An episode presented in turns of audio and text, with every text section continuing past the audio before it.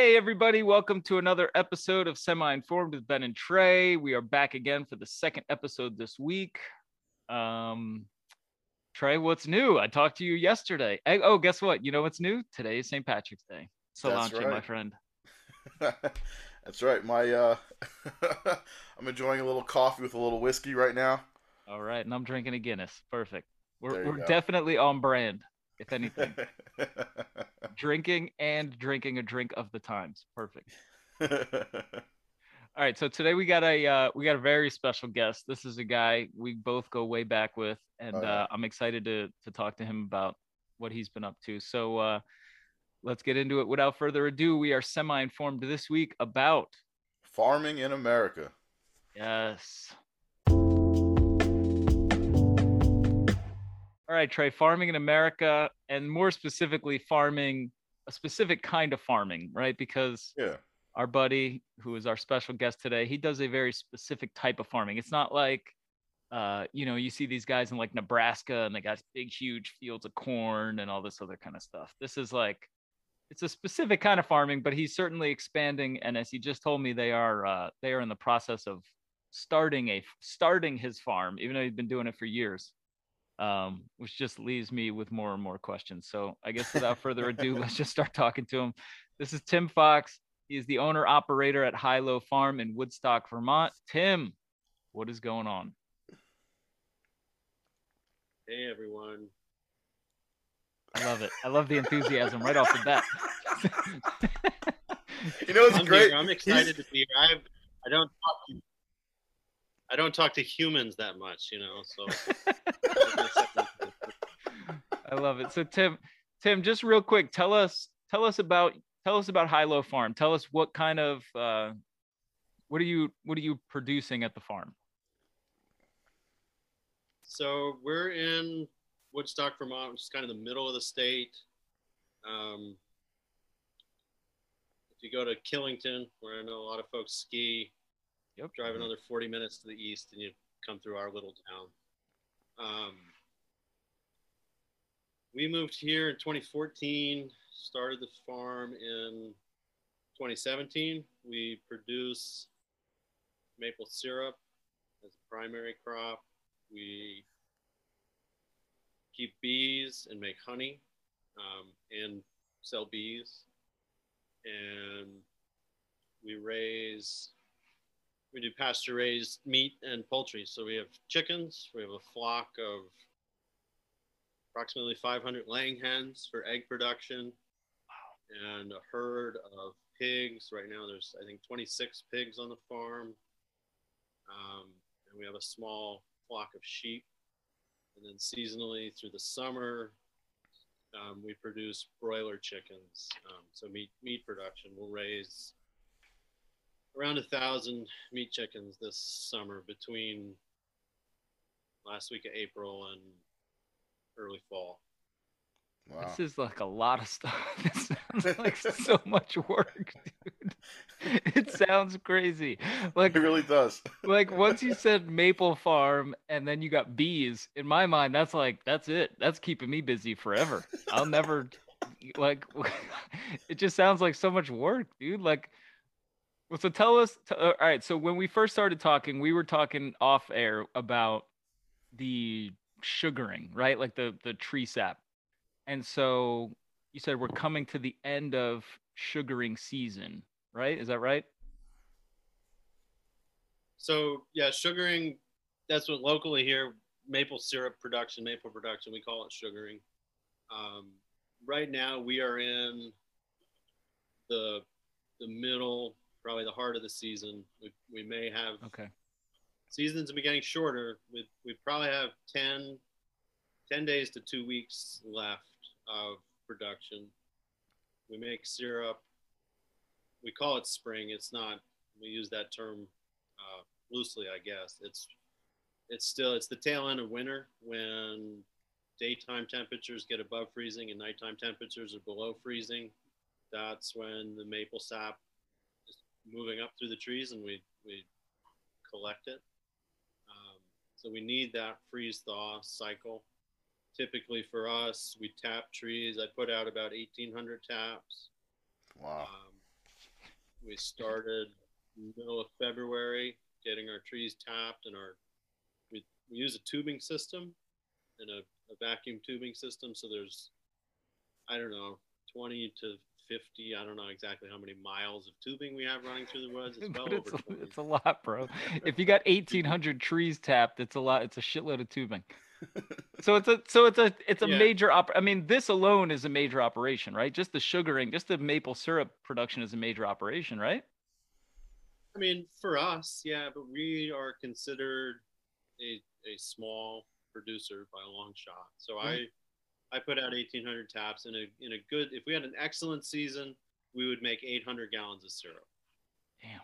I know people that have 10,000 taps, 20,000 taps, right up to you know we sell syrup in drums to a guy who runs 90,000 taps. So we're small, but 1,800 trees. If it's just me doing it, Right. keeps me plenty. plenty I mean, when you say when you say like you keep saying we, is we just you or is it you and your family? Like who's we? well, we is me, my wife. We've got three little kids who aren't very. Uh, they're learning. I, I told a guy in the hardware store the other day, I said, "Give us a few years, we're gonna get a well-oiled machine coming." yeah, it's, it's me. I get help um, during critical times. I have friends that help. So I have some some friends, and my, my dad's nearby. He comes to help. Okay. Um, But we is know, we is basically just you. I mean, it's you and your wife is what it sounds like, right? but it makes me feel better. Yeah, it's me and my wife. It's it's our core family group. And then if I say we, it you know it makes it feel more like there's a whole team behind us. But it's, it's just You got a whole operation. I mean, it's almost better. It almost sounds. I mean, so first of all, it's a shitload of work, but it also sounds cool and like quaint if it's like a family run. You know, it's a family run operation. now, are you considered Yeah, I mean, are you considered a small or medium sized farm? farm. I mean, Like like like acreage. How much? How many acres are you like? You know what I mean? What's your acreage? We're on 120 acres, which is a, Oh. a decent sized chunk of land for Vermont farms. hmm Um, it's it's a postage stamp if you compared it to like a Midwestern farm. Yeah. Um, Mm. Of that 120 acres, we've got about 18 acres of open ground pasture where we run our poultry and and um, sheep. The pigs move on the pasture and through the woods, and then the the remaining 100 plus acres of that we we sugar on about 25 acres of it, and the rest is woodlot where we are. We've got a forestry plan that we follow and are in the multi generational process of, of making timber, saw log timber, so growing trees. Oh. and Jesus, crops. dude, this That is is it, it, like it's insane to me, bro. It, this is this. First of all, the whole thing is kind of baffling to me, right? So like we just for background on I mean, we grew up in Montclair. on who we're talking to here. Like Tim is Tim is our friend who grew up and grew up where we grew up in Montclair, New Jersey, which is a, a suburb of New York City. I Yes. mean, Montclair, New Jersey, is about 25 minutes outside of Manhattan. hmm And so if you can, Tim, and in I know that the story is pretty long, but tell us how you went from suburban kid Montclair, New Jersey to I own and operate a, a hundred acre farm in Vermont with pigs and all this other kind of stuff, and you're in the woods. Like for a lot of people, I feel like we're in we're in this weird time where a lot of people romanticize this. Like I'm gonna go out in the woods and I'm just gonna get away from it all, and like I'm gonna have sheep shit. Like like I feel like if you see people on Instagram, they're like, "That's what I, I can't wait to go do it." And then, but you're like, "I did it. It's a lot of work. like this is not this is like a thing. How did you get there?" It, that is a it, you know how do we get here is a difficult question to answer succinctly. Um, i always loved being outside. So like growing up as a kid hiking getting outdoors that was a, a passion. Right. um, as i grew older um, i was studied as a geologist um, focusing on climate change at hamilton college after college, I worked as an environmental geologist doing soil and groundwater pollution remediation um, around the DC area and New York City area, North Jersey. Okay. Um, and you know the the geology was a way to be close to the land. As a environmental geologist, you there is some save the world Sure. aspect to it that you Yeah, Mhm. of course. that you Yeah. think, but really I, I sat in a cubicle and um, was I, I worked for a company that had I don't know eighty thousand employees, Oh wow. engineers Okay. And geologists. Um, so in 2012, we got we were down in DC. We got fed up with. I got fed up with sitting on the Beltway in traffic, commuting to and from the office. We packed up. We didn't have any kids, no house. Packed up. We quit our jobs and hiked the Appalachian Trail. Um, walked from Maine down to Georgia. Coming through Vermont, like oh, made a joke. Like oh, this is a nice place. And fast forward a few more years, we ended up looking up and down the whole state of Vermont along the trail for a piece of land where we could do that romantic thing. Right. We found this 20 acres that borders the trail. It's right, right here. Um, and then a few years into it, I got to know the neighbor who was a sugar maker. Um, started sugaring with him, learning how to do it, and eventually came to an agreement with him to purchase his property. Um, And that's where you're at. Yeah, I mean, the pandemic really forced us into the, the animal side of things Sure. um, because we, we were packing up truckloads of syrup and going down to Jersey and DC, Delaware, doing craft shows, and that all just evaporated. Sure. That Um, that so industry two died. years I mean, business, I- our, our Is it? I don't. I don't want to gloss. I don't want to gloss over the fact that like this dude's story.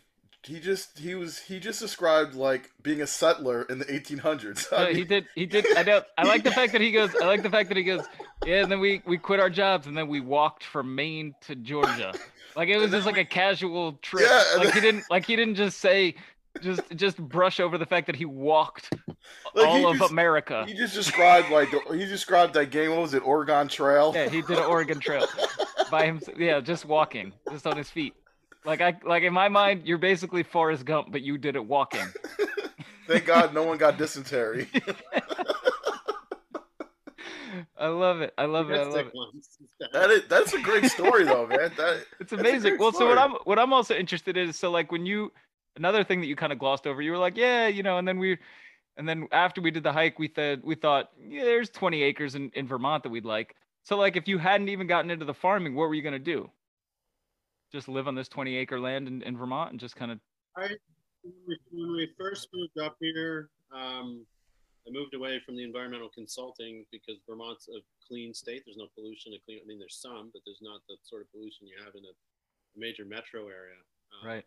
Mhm. So shift from the environmental consulting, I got into facilities management. Um, so I worked at a there's a hotel up the road here, little tiny Barnard, Vermont. This hotel, Forbes called them the best hotel in the world last year. Oh wow. Um, worked there for a few years as a as an assistant facilities manager. Um, maintenance, overseeing maintenance grounds, um, a team of housekeepers making the hotel run. Gotcha. Um, So the so the but but the farming thing wasn't even part of it. evolved No, I mean it. It happened, but you can't just. You- It's very difficult unless you have very deep pockets to just hey, I'm gonna go start farming and make money because it takes a long time and a lot Mhm. of effort to start generating an income from a piece Right. of land Right. um, especially if you're not, you know, we're we when we took over the sugaring operation, the guy we bought it from had 900 taps out, just well maybe just shy of a thousand. We've doubled that um, in the time we've had it, so there was something here to start with, but it was not going to make, you know, it was not going to make an income. Right. It was is a a it was a struggle. It was a real struggle in the beginning. Well, does it also it also kind of sounds like the dude wasn't like it was was it like a business for him? Was it just a hobby? Like why was it just like he didn't he didn't have the enterprise? no, he he grew up here sugaring, so his dad sugared here, his dad's dad sugared here. Oh wow. So it's been their family. They used to. It was a, it was a dairy farm at one point. Dairy in Vermont has gone. You know, dairy throughout the Northeast has gone downhill. Mhm. Um, so they, he was sugaring as a basically as a hobby. I mean, he was making some money off it, but it, it was just enough to pay the taxes and have a Mhm. little pocket change. Right. Right. It wasn't, you know, the first questions I asked and got into is like, how, you know, what do we have to do here to make at least a part of a living off of off of the sugaring? And then, you know, we, we just kind of ran with it. Crazy. Crazy to me. Trey, did you do your normal thing where you look up stats on financials? Um, yeah. Well, I, I didn't really look up too many too much about like um the money aspect, but I just found some just some interesting information. Um, back in 2017, there was a census done, and uh, there are two, there were 273,000 small farms, and and that's why I asked that question about how Mhm. many acres because a small farm constitutes between one to nine acres. So Oh, I guess with hundred acres, you would fit with you know in uh Medium, between large a- a territory. medium to large territory.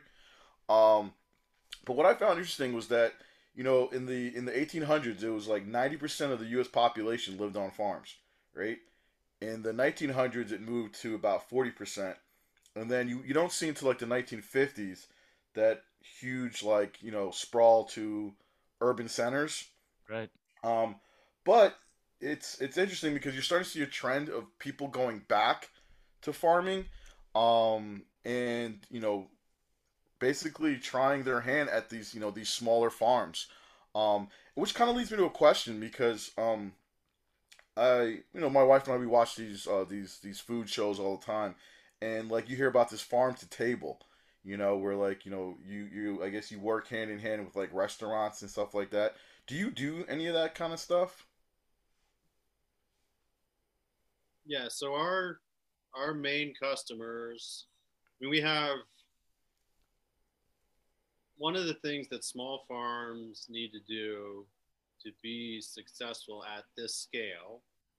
We can't compete in the commodity market. That's Mhm. what the Midwestern farms do. If you try and sell commodity anything, you're toast. You get blown So out. we right. we go direct to retail with as much of our product as we can. So I'm selling it to you, the, the end user.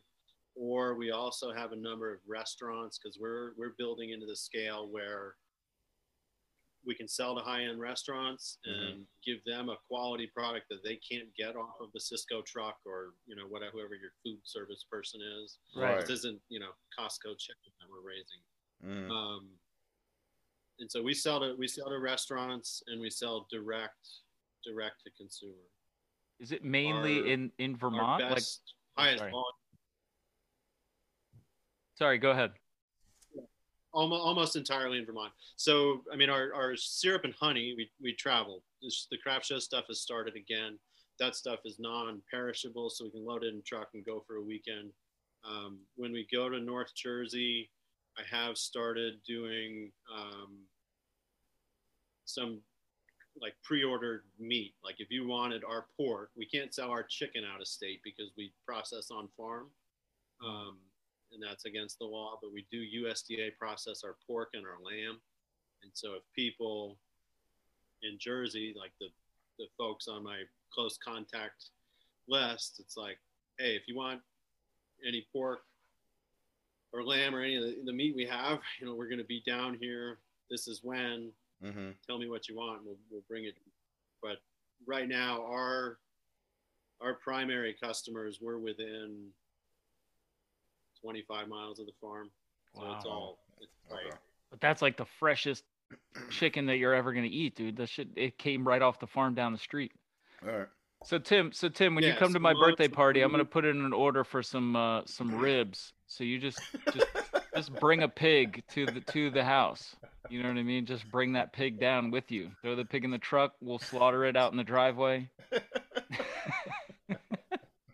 you know what? Let's take a break. We done when we come, when we come back, we'll talk more about uh, uh, High Low Farm catering my birthday party.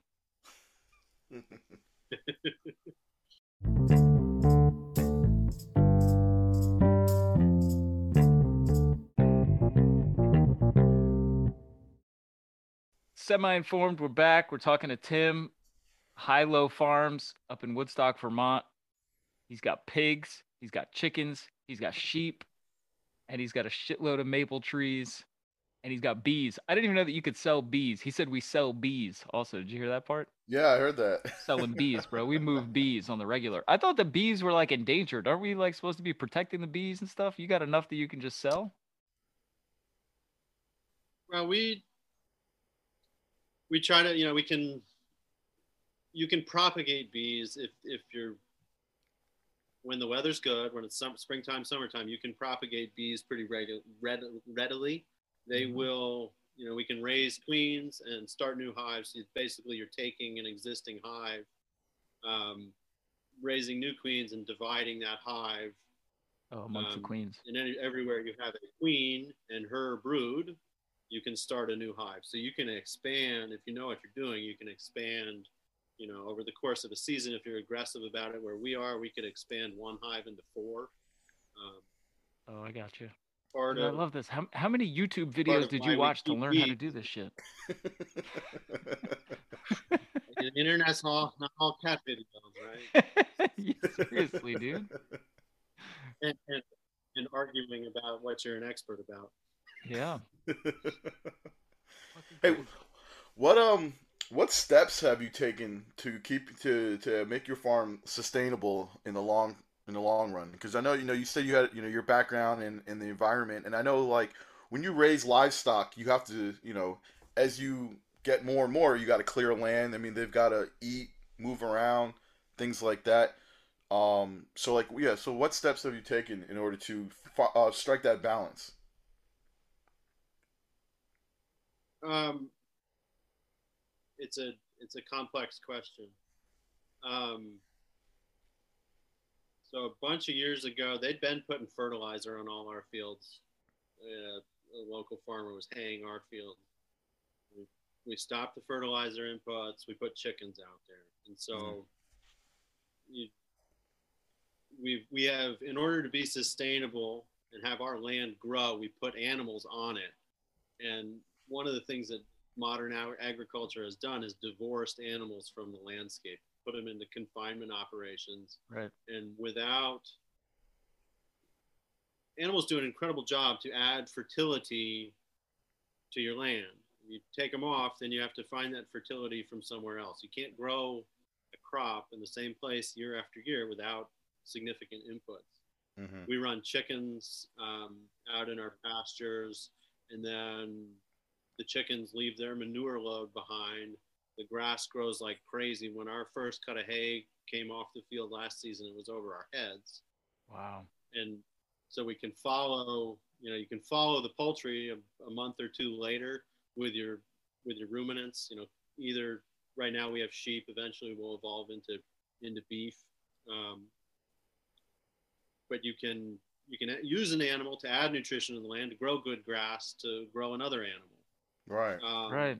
that makes sense. pigs pigs go through do what they do they, they'll clear out rushy thorny over vegetated land and then Mhm. open it up for us as we get ready to move the pigs because all of our animals move all the time um, say we'll have the pigs in an area for five or ten days we'll, we'll seed behind them with a forage crop peas oats sorghum um, different grasses and we'll move the pigs on that stuff will grow up and then later in the summer when that stuff's all humongous and nice we can run the pigs back through or the chickens or another animal that's going to eat and consume that forage crop so we've used the pigs to to clear and to clear unproductive land and, and bring it back into production they have have seeded you know next month's meal so to speak Right. Right. and we're Oh, that so makes we're, sense. We're, we're building soil, which is a, which is, and that whole process builds soil because the pigs come through, they, they eat and redeposit this stuff. The sheep, you know, anytime the- you have an I love the- animal, The flowery language. You can just say that they're shitting. yeah, when an animal poops on the ground, Yes. it it does great things. That's Great- how you build soil. If Great take- soil fertilizer. If you don't have, if you don't have animals on the land, you're going to need some other input to to right. get that fertility. And we're seeing now, I mean, we've been seeing it for a long time, but the fragility of the industrial system is is scary. Let me You know, let me. look at the price of fertilizer right now; Oh, go ahead. Yep, it's through the roof. it's expensive. And that- that's Shit is how all of expensive our- out here, Yeah, that's how. Yeah. especially if you want the good fresh boop. Wait, so all right, so you I mean you also just threw in like, yeah, eventually we'll have dairy here, blah blah blah blah blah. I like the way he keeps doing that. Do you notice that? He just casually just throws something out there. It's like a massive No- no hurdle. dairy, but beef. That what? No dairy, beef. I don't want to milk cows twice a day. That's that's too much work. Well, sorry. I mean, sorry, you did say beef. All I all I saw was just pigs on my land. when you said that, I was like, damn, now we gotta have pigs, and I gotta walk them around too. And it's just you and your wife. I'm like, yo, this is a lot of work for two people. He's like looking at his kid every night, like, will you grow up? Will you hurry up and figure out how to cut the heads off these damn chickens? We got rest. We got people to feed. tell me, tell me, tell me a little bit My about. four and a Have you ever heard of like? Wait, sorry. Go ahead. My four and a half year old can now open and close fences, which is great when you're trying to drive a tractor into a group of animals. He can open the drive in, he could close it behind you, not jumping up and down. Uh, that shit is an OSHA violation. Um, all right, let me tell Have you heard of like agro farming? Like people, it's like a lifestyle almost, but like people want to like couch surf and go like stay at farms for a little bit and just be like a farmhand for three months or whatever. Have you have you thought of doing anything like that? Like take a, you know, people who just do like a leap year from school or whatever, not a leap year, a gap year or whatever. They just want to work on a farm. Like, would you take somebody on to do that? I, I would not at this time because where we're at now in the building phase, um, my operations are not streamlined enough for me to be able to train somebody in a short period of time Right. to have them be effective. Mm. Like everything, it's You couldn't you just know. put them in a room somewhere and say, "Here, watch these 30 YouTube videos," and then when you come out, I'm gonna put you straight on the We goats. just- I'm gonna put you right to sheep. every piece of every piece of equipment we have has a personality. There's a lot of stuff that's you know rigged together where I without a love it. significant amount of explaining, somebody's not gonna be able to walk up and like understand how to operate some of this stuff. I got you. In my Um, mind, your house operates like one of those Rube Goldberg machines, where like you pull a you pull the you pull the you pull a book off the shelf and an egg rolls down. it hits the spatula, cracks. That starts cooking. You got 30 of those going. The kids come through. They all get fed somehow on an assembly line. oh my god! That's what my sugar house is like. I love it. I love it. Tell us about. Yo. tell- oh, go ahead, Trey. Yeah, I was just uh, so yo, how how's how's these gas prices been affecting you, man? I don't, drive, I don't get out much. Um, so we do right now. We do a delivery route, direct farm to home delivery route on a weekly basis. Um, You don't use We oil on the farm at all. You're not using gas on the farm. I mean, we use we use diesel fuel in the tractor. We Mhm. use gasoline in our four wheeler. Um, Okay. The, Yeah, but he's not tilling tractor's- land or anything. He's got the pigs doing that work. No, yeah. smart about anywhere it. you can have an animal do the work, have the animal do the work because it's good for the animal, it's good for the ground, and you're saving either mechanical or chemical input, which is saving you some money. Right. And then if you just work all the time and don't leave the farm, there's Right, it- there's your it- fuel bill. What about um what I mean you as an expert as a geologist and all this and, and like a soil expert what is what are your concerns with climate change cuz like that's going to shrink your winter season eventually right like eventually the sugaring could could become a a harder process right you're working with way less time Right. So one of the reasons we do so many different things and part of being sustainable is like how many how many cards or building blocks or pieces can we pull out of the system before it all collapses? And so we're not all in on any one thing. Like we, we try to scale them to the point that they they make us good money, but I'm I'm not putting every dollar I have into the sugar bush because 20 years from now, who knows? Yeah. Right. And Right. when I look back, because we have sugaring logs that go back through the late 30s. So I'm tapping trees in middle of February. They used to not tap until like last week of March. Oh wow. Wow. That's an interesting way to track to track change though, right? Also, like you can see you're seeing it firsthand and you're and you're like touching the trees and you can feel them changing and everything. That's crazy. You can see your productions drop. One Wow. of the things that's so fascinating, so enjoyable about sugaring is once we've come through this Vermont winter is rough. It's getting less rough, but you have your finger on the pulse of, of springtime. And like, even in the time we've been doing it, I see the migratory, I'm seeing the migratory birds arrive earlier. hmm Right. It's like, okay, well, it's getting hot south of us. It's going to get hot here. It's going to shorten up sugaring. So, like, when the robins show up, we're like, uh oh. Right. We got to move. blackbirds show up, we, we, we know we're done soon. Right. Wow. Right. That's so crazy, dude. Like you're I can't even imagine it. You're so like like, everything that you've said so far today is like beyond the scope of anything that I've ever thought about. But it's so cool though, like how it's so cool. It's awesome, be. dude. I know. Yeah, like that- nature. but- he's watching the birds. He knows. You know, just by watching birds, like the, it, This is what know, I'm saying. like- But but this is the part that I'm saying. Like people say the shit. Like, man, I'd love to be out on a farm, and I'm like, bro, no, you don't, because you just want to go. You just want to go like. They in your like the- garden. Yeah, they like to be in the garden and they like those videos where they open the doors and then the cows get to run and feel grass for the first time. But it's like you don't realize all the work that it took to get the cows in that building in the first fucking place. Like nobody, nobody wants to do the actual work of it, dude. Like it's a hard ass job. And when that smell hits your nostrils, Yeah, how how bad does your life smell? Is that a wildly offensive Well, question? No, not at, not at all. In in the wintertime, you know, we put the pigs in a stand of pines, and they've basically stayed because we can't move fence during the Right. winter, and the ground Mhm. freezes up.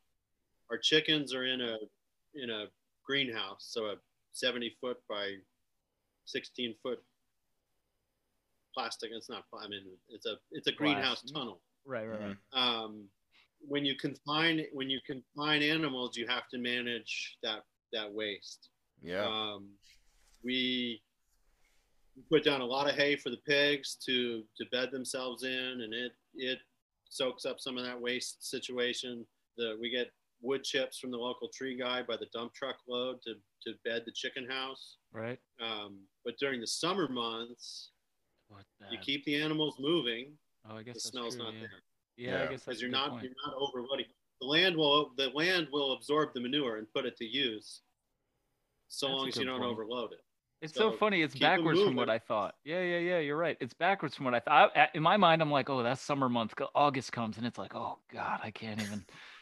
This whole No, hundred acres. Of, everything's eating it right up. yeah, I guess that's true. I- You're right. I went to a farm. I went to a guy in, in Virginia who does pastured pork, and I think at any given time they had like 800 to 1,200 pigs on his property. I mean, you'd sit down anywhere and eat a sandwich. Wow, wow. that's crazy. That's Hey, does your dude. farm does your farm do like uh, like here, like where I live? I live in uh northwestern New Jersey, so I'm about 35 minutes from Montclair, and we've got a lot of farms that, um, you know, have pretty much um turned their land into um. I we call it like it's almost like a circus. You can like go, co- commercialized. yeah, you could see the animals, but you could also learn about, you know, little different aspects of the farm. Do you do you do that, or do you plan on doing that in the in the, Like in the future? tours. Kind of the kind of uh, tours, right? Like I do it subsidized. on, I do it on a, a friends and family, good customer. Like, you know, it's on a very personal basis at the moment. Mhm. I I don't have the capacity um, to be running tours. Regular, you know, it takes a lot of time. Yeah. Um, but when people come visit and are genuinely interested or want to learn something about what we're doing, yeah, you get in touch with me and we we, we figure it out. I'm, you know, we're here. He's So- not going anywhere. He's there. You just go find. You just actually a tour is basically just bring your friend to work day with Tim. You just got to show up and. Well, I, I asked that question because I feel like more more and more farms need to do that in order to you know to to make money. I mean, it's it's a hard industry. You know, it's tough. I mean, you have you know one bad season, one bad crop. Um, Right. you know, you might have a bug or something that comes over from Asia that eats your crops. I mean, anything could happen. Right. So I feel like you see more and more of these farms are expanding into that realm. yeah the the agritourism it certainly helps you know and there's people like a lot of the small farms around us and a lot of the regenerative farms they find a good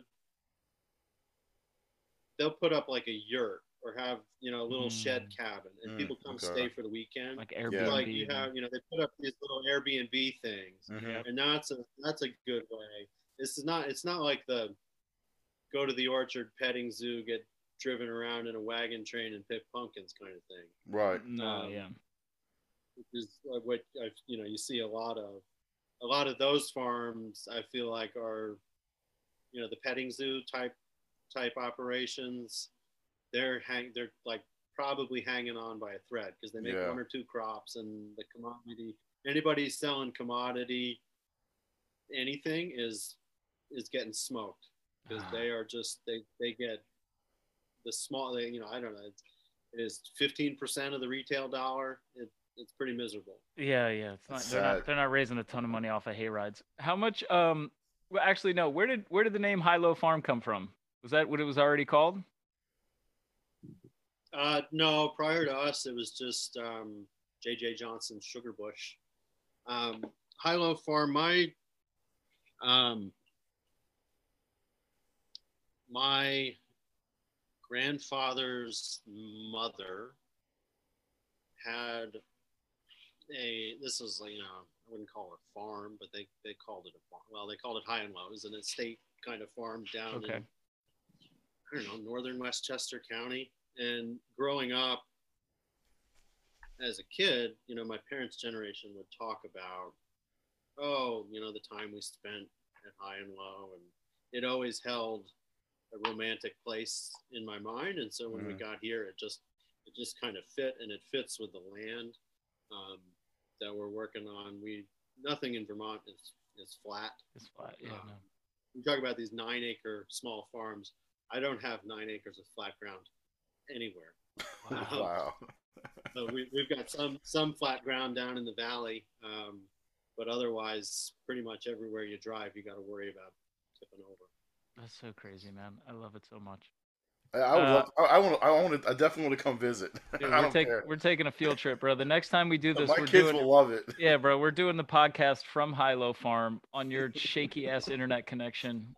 We're, we're gonna have to bring we'll bring some internet with us. All right, you know what, uh, Tim? Before we get it, you're gonna stick around for trending topics. Absolutely, I'll, All I'll be great at this. Because you know, when you think about Twitter, you think about a farmer in Vermont. Look at Tim Fox. All right, it's now time for trending topics. All right, trending topics. Let's get into it. and Trey, Trey, and Tim Fox. Tim, who told me before we started recording, uh, I have, I don't watch TV. Why would I watch TV? I was like, yeah, that's a good point. I guess you're busy. you're busy worrying about where the pigs are shitting and stuff. It's like you got a lot, you got other things on your mind, bro. Like I, I you don't even have time for any distractions. You gotta, gotta keep this farm working. All right, so let's get into trending topics. Trending topic number one: the Rams. That's not what I thought it was gonna be. the Rams. Yeah, the Rams.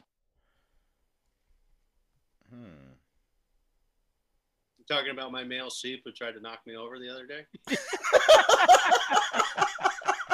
I knew, I knew that It was. was a trending topic for me for about an hour when you my that, was trending on the on the on the farmers. on the farm, farmers- bro. I would love to have Tim. You should start doing trending topics on your Instagram feed. Which, by the way, if you're not following High Low Farms on Instagram, you're you're not doing the right thing. It's a very solid. It's a very solid Instagram follow. Oh man. Oh Rams, uh, the football, the NFL team. Obviously, Okay. Um, I don't know. Did they? Uh, did they did they pick up a wide receiver because Cooper Kupp can't do it all? They did. They did, Trey. Well done. right. That was so random. I'm surprised you got that one. They've signed Allen Robinson, Okay. who we all know is a guy who plays football. I didn't want to disrespect Allen Robinson. That's why I was like, okay. I don't know, bro. I haven't watched football in about four years, so I don't know. Tim, Tim, does that does Allen Robinson ring any bells for you? Not a one. Is that the name of the ram? That's the new name of your male sheep on your farm now. He's Allen Robinson. Our, our Ram's name is Floppo. He was named by my four year old. if the if the LA Rams signed him, then they're in trouble because apparently he can tackle his ass off. All right, trending topic number two: Pete Davidson. Oh, good. Pete Davidson. Pete Davidson. That's the that's the comedian, right? Pete Davidson is a comedian, That guy, the the, the white guy from Saturday Night Live. the white guy from Saturday Night Live. All right, all right. Oh. We're trying to get a Hmm. house next to him. He's trying to get a house next to Kim. That's a good guess. That's a good guess. I like that that that Tim knew heard on my radio. Tim knew that it was even related to Kim. Trey, do you even know what Kim we're talking about here? no. Tim, Tim was on a farm. Tim was on a farm in Vermont. He has more kids than you. What is your excuse at this point to I not heard know? that on my FM radio. I had to That's it. duct tape. It's duct tape to his sure. tractor. cranked the radio this morning and listened to it it this come morning. listened to. He was also using it as a flashlight, and somehow he knows about Pete Davidson and Kim Kardashian. Trey's got no clue. oh, I got nothing. So you got not, you have I mean, well, they've been dating for a while now, and Kanye West is like he's going crazy. He got kicked off of Instagram. Oh yeah, I heard about that Trevor Noah thing. Yeah, threatening Kim, Pete Davidson's life and like all this. He's going crazy. But so why would Pete Davidson be trending right now? No clue. I don't know. All right, so Tim- tattoo Tim think- I don't know. Hey, you pulled it out of your ass, dude. That was a good one. Did I really? he apparently got her name tattooed on his skin. Holy shit! Wow, that was a good. Wow, That was a good pull. Solid pull. look at that one. Wow, well done, dude. Got the Good ace job. on the river. Yeah. What? oh my god, that was great. All right, Right. and trending topic number three: Iowa. Iowa. Uh, does this have something to do with the elections? No, Trey. It has nothing to do with the Okay. elections. Tim, Well, why know would usually- Iowa be trending right now? Needs a lot of head shaking. it has to do With, with corn or fertilizer. it's nothing to do with corn or fertilizer. Trey- Trey- oh, everything is just farmer oriented. Of course, he's like, well, they're the corn huskers, so it's Yeah, gotta the be corn corn. huskers. Yeah. Uh, Trey, Iowa. What else? Ha- what's today? What started today? I don't know. March. Oh, March Madness. Oh, March Madness started today, Uh. and Iowa would be a Uh, upset team. college basketball team. Yeah, yeah. The the yeah. The, I know the Iowa. Yeah, Iowa. They- And Did they upset somebody? well, okay, I'll give it to you. So Iowa's actually ranked number five. They lost to the Richmond Spiders. Who the fuck are Richmond Spiders? Exactly. that is why Iowa is trending on Twitter right now. what was was a- Richmond ranked? It was a 12-5 upset, which is Wow. everybody knows the most common upset in March Madness.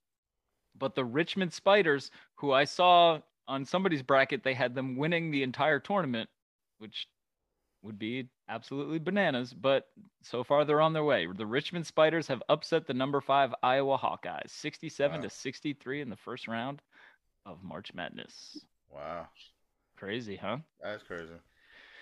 Trending topic number four St. Patrick.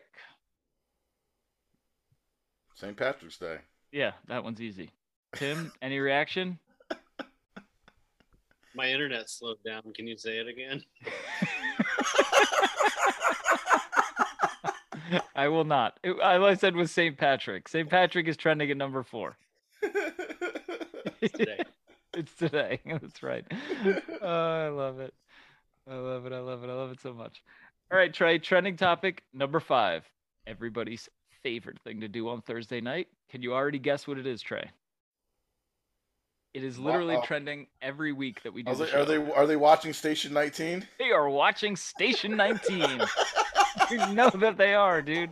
You know that they are. If it's Thursday, it's Station 19, and they're watching it. They can't get enough. My wife's upstairs right now, sitting with her. She's uh her head's at the edge of the bed and she's riveted. I think we've made her a Station 19 fan, if anything. oh, she is. She is. Tim, have you watched any Station 19 this season? Do you know what it is? It sounds like a television show. It sounds Well- very interesting. Based on listening to the podcast, which he has done, he does get up in Vermont. It, he knows exactly what it is. He knows all about Station 19. It's Firehouse, right? Yep. Oh, see, there you go. That's my There man. go. All right, let me do. Uh, guys, because I am semi-informed. let me just do. I was gonna do an extra bonus one, but fuck it, let's end right there. That has been trending topics.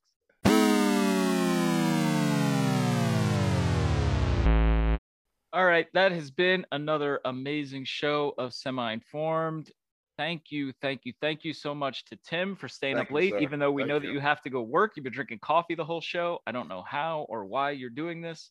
Um, Man's got to wake fact- up in six hours. for the fact that you love farming, which is absolutely the coolest thing ever. Yes. Tell the people who are listening where they can find you because they can order they can order maple syrup from you and the honey. You get our maple and honey, highlowfarmvt.com, H I G H L O W, farm, VT as in Vermont.com. Or if you're in the North Jersey area, we're going to be down the weekend of May 21st, 22nd at Verona Park, selling our syrup and honey there. Um, we'll also be, we'll do all four of the the Montclair area art in the park. So we'll be back Brookdale Park in June, and then again Anderson Park and Brookdale in the in the fall. Awesome, very cool. And if you're on Instagram, please go follow High Low Farm. It Hey, just really- so you, just so the listeners know, last time uh, I was in Montclair, bought some honey. It's delicious. it's amazing. Bought some maple syrup. It's It's it. delicious, and I still got some. Yep, I still got some too. All you need is a little bit of this shit. It's so good. Bro, the high, I'm telling you, dude, the High Low Farm syrup is quite amazing. yes, and we're not Like, just saying that. It is. I'm really not just good. saying it either, bro. My girlfriend's a fan. We were we I made some pancakes the other day and it was like, you have won Valentine's Day, sir. Thank you. So praise to you, praise to your syrup. We appreciate it. All right, thank you so much. That was awesome. Uh please, please, please, if you haven't already, leave us a review, give us a good rating wherever you're listening to this podcast. It's going to help other people find it. And uh, you want other people to find it so that we're not just a semi informed populace walking around here not knowing a damn thing. Join us next week where we will be semi informed about, the foster care system. oh, another wonderfully uplifting topic. All right, Trey. I'll talk to you next week, man. All right, man. Peace.